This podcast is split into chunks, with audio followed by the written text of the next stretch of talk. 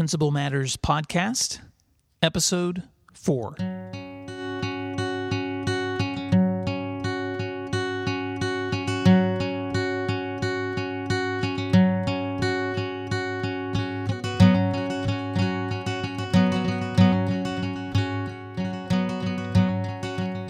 Hi, I'd like to welcome you back to Principal Matters Podcast, the School Leaders Podcast with William D. Parker.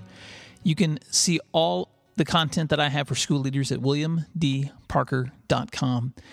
If you didn't catch the first few episodes of this podcast, please check it out at iTunes. Just look for Principal Matters Podcast or check out my website and you can see all the previous episodes there as well. Each week, my goal is to provide motivation, courage, inspiration, and action for school leaders who want to improve the way they serve their school communities. So, thank you so much for joining me today. Last time that we were together, we talked about the motivation and the purpose involved in school leadership. And much of the content that I'm sharing with you is also found in a book that I released uh, last year called Principal Matters The Motivation, Courage, Action Needed for School Leadership. You can check it out at Amazon.com or you can check it out at my website, in our last episode, I shared with you ideas that help keep me motivated in my school leadership and ideas that can help you stay motivated to understand the purpose behind what you do in serving your school community. This week, I want to talk about something a little different. This isn't content that's actually found in my book. I wanted to share with you a story that I've never shared publicly until just this past weekend when I spoke to a group of school leaders at a dinner in Oklahoma City. I was able to share my book with them there, but I wanted to share a story with them that was a little more personal about my own background and how my story can connect to what we're doing today as school leaders. So uh, just bear with me for a little bit. I, I don't often share things that are as personal as I'm sharing in today's podcast. And so I hope that this story can somehow resonate with uh, some some listeners out there. I grew up in West Tennessee, and my parents raised six children there on a small farm in the middle of nowhere. Uh, gravel roads and winding creeks and swampy bottoms and large fields and rambling woods. Those were the places uh, that became my playground.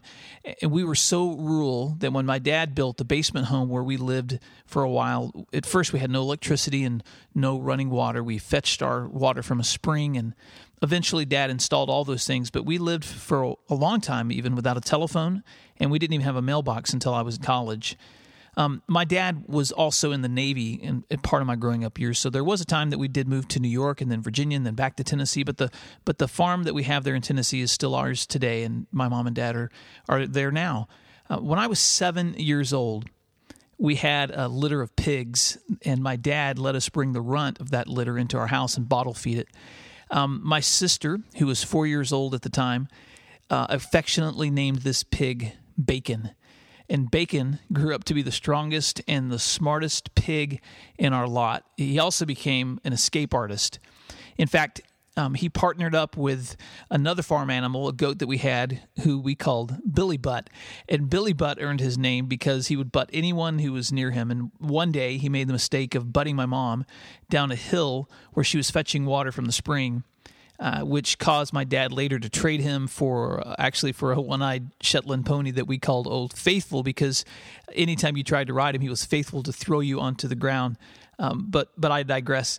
Uh, before we got rid of Billy Butt, Bacon the pig and Billy Butt the goat uh, started making grand escapes together. And one day they escaped to the neighboring farm of a man named uh, Roger Teague. And Roger came over to the house and told my dad, and my dad drove to his farm. And Roger told my father, I've locked uh, your pig up in one stall and I've locked the goat up in the other stall. And so when they went in the barn, uh, Daddy opened the stall where Bacon was supposed to be, and he, it was empty. And so Roger turned and found the stall where Billy Butt was, and when he opened it, Bacon had somehow escaped into the lot, into the stall with with Billy Butt. Uh, he was incredible at getting out of things. Um, it wasn't long after that that we traded old Billy Butt, and Bacon was now on his own for his escapes. And my dad installed a um, electric wire around the bottom of our pig lot fence. We had a woven wire fence lot, and Uh, built and Bacon was the only one who was escaping, but Dad thought this electric wire would keep him in. But Bacon was pretty smart. He, he began to root up dirt um, onto this wire until it was short out, and then he would s- squeeze his way under the fence, and off he would go. And so one day he made it all the way across our farm and into a neighboring farmer's uh, peanut field. This farmer's name was Slick Holland. And this time, when Dad brought Bacon home, he had the talk with him and it went something like this Bacon, if you get out of that pen one more time, I'm going to have to shoot you. And so we knew when Dad uh, gave his notice to uh, a farm animal that he was always a man of his word. Well, it was just a few days later when he would have to uh, prove that he kept his word because Slick came pulling his truck into our gravel driveway, and a cloud of red dust was surrounding his truck, and he stepped out I can still remember I was just a boy, but I was playing in the yard and I could see him in the distance as he met my father in the yard and he was waving his arms and he was obviously upset. And soon I saw my dad turn and walk into the house. And when he came out, he was carrying a 22 rifle and a butcher knife. And we loaded up our, uh, the whole family and we drove to Slick's farm. And when we got there, Bacon was in with Slick's herd of pigs in this big lot that he had in the uh, in the middle of a field. It was a tall woven wire fence uh, with a railing at the top, and I can still remember being too short to to see over it, but I could look through it. And Daddy leaned his rifle across the top rail of the fence for good aim, but Bacon was huddled in the back. All you could see was his ears. Now, my dad was a crack shot. He uh, had grown up with a father who was a hunter, and my dad was a good uh, shot with a gun. He always would kill a farm animal by shooting it right between the eyes. And I can still remember my dad saying, I can't see his eyes. I, I can't get a good shot. And Slick's son, Jimmy, who was standing there, said, Well, just shoot him behind the ear, JD, and you'll kill him just the same.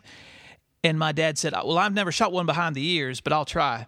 So he rested his gun on the railing and he squinted through his glasses and the next thing i heard was the sharp blast of that 22 rifle sounding and i saw bacon hit the dirt. Now what i saw next i wouldn't have believed unless i had actually been there but bacon's legs began to kick and jerk until he was pushing himself up and soon he was running full blast somehow with the 22 bullet behind his ears. And he hit that fence and crawled up that fence to the top leaped over that rail landed on the other side, and he was off across the field beyond. By this time, everyone was shouting and running, and Daddy was trying to catch up with him, and he finally did. And it was soon all over for Bacon. Now, a few days later, my mom made a big breakfast, and uh, we were sitting there eating, and my grandmother came down to visit. And when she came in, she saw my little sister's plate, and uh, Catherine, who was four, and she said, Catherine, that sure is a good plate of eggs and sausage you're eating. And Catherine said, No, Grandma, I'm eating eggs and bacon. But Grandma said, No, honey, this is eggs and this is sausage. And Catherine said, No, Grandma, this is bacon. And Grandma said one more time, Well, sweetheart, that meat is called sausage.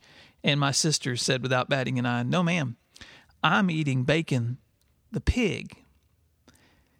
Now, you're probably wondering why in the world on a school leader's podcast would I take time to tell you such a silly story about my childhood?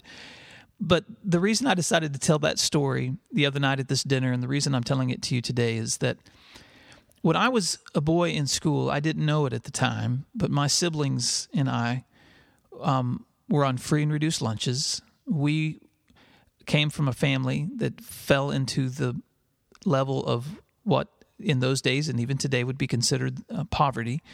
And we were what today's standards would have called at risk children. Um, I was pulled out of class the first couple of years that I was in school by a reading specialist because I struggled with my reading. Um, I knew that I was loved and I was cared for. I had no idea that I was a kid who needed extra assistance or kid who may have been on someone's Title One reading list or Title One lists because I came from a family that didn't have as much as others. So I'm, I don't tell you that to make you feel sorry for me. I just want to tell you this for this reason. Um, I was not the kind of student that any teacher in my classes would have predicted would become an educator or a school principal. Uh, I was not the kind of kid that anyone would have ever expected and would, would write a book or be speaking on school leadership. Now that I've had the privilege to be an educator, I've found a passion in teaching. I found a passion in school leadership, and none of this would be ha- would, would be possible except for the people who've invested in me: my parents, my teachers, my school leaders, my church. And so I want to remind you of something today that the work that you do is so often being invested in people and you have no idea what the returns are going to be. Um, people invested in me just like you're investing in people today, just like you're investing in the students in your school. People like Rita Owen invested in me when she encouraged me um, to take my first advanced English class when she recognized that I'd become such a good reader. Mrs. Owen uh, in middle school um, invested in me. People like my teacher, Desmond Adams, who taught me more about life than he did about mathematics and who cared enough to pull me out of the cafeteria when I was getting behind in my grades to have me sit in his room at lunchtime and catch up on my reading and on my quizzes people like my principal, Charles Kate, who did administer to me corporal punishment when I deserved it back in the day when that was still legal and allowed. And but he was also there at every basketball game that I played, cheering me on. People invested me just like you. You take the time to teach, you take the time to mentor, you take the time to coach, you take the time to correct, and you take the time to guide. See, the small successes that each of us have experienced are really the direct result of the time and energy that others have invested in us. So today I want to remind you one more time that what you do in school leadership really matters. Let me give you three reminders of why what you do matters. Number one, I just want to remind you again that what you do requires courage. Someone has to make the tough calls. And when you are willing to face something, even when it's fearful, and do what's right, you are a person of courage. Second, I want to tell you one more time that you are not alone. Uh, one of the reasons I do this podcast is I want to remind school leaders that we are networking together to make things better for our schools. So whether that's through Twitter or whether that's joining an association or whether that's just reaching out to someone across the office from you or whether it's picking up the phone and calling one another, there are many others who are investing time just like you are. Don't forget that you're not in this alone. And number 3, I want to tell you today in case someone hasn't, thank you on the behalf of kids like me who needed people to invest in them. Uh, and who needed someone to touch uh, his life. Thank you. Thank you for the countless lives that you're touching through your tools and your resources and creating safe environments and opportunities for kids to learn and kids to grow. So, from someone who was one of those kids who had some struggles and needed additional assistance and didn't even know it, um, I want to thank you for taking the time to prepare kids like me um, to become adults who now can give back to others. See, because my story isn't unique. All of us have benefited from the talents and the expertise and the service of other people. And today you're serving in your school community in a way that is significant and important. Don't underestimate the power of what you're doing because what you're doing really does matter. I just want to say thanks again for taking time to listen. Um, if you could go over to iTunes and give me some kudos there, that will help this show be noticed by others. And if you want more information about school leadership or resources that I recommend, please visit my website at williamdparker.com. I'm so excited about sharing with you the next time we get a chance. I hope you have a great day.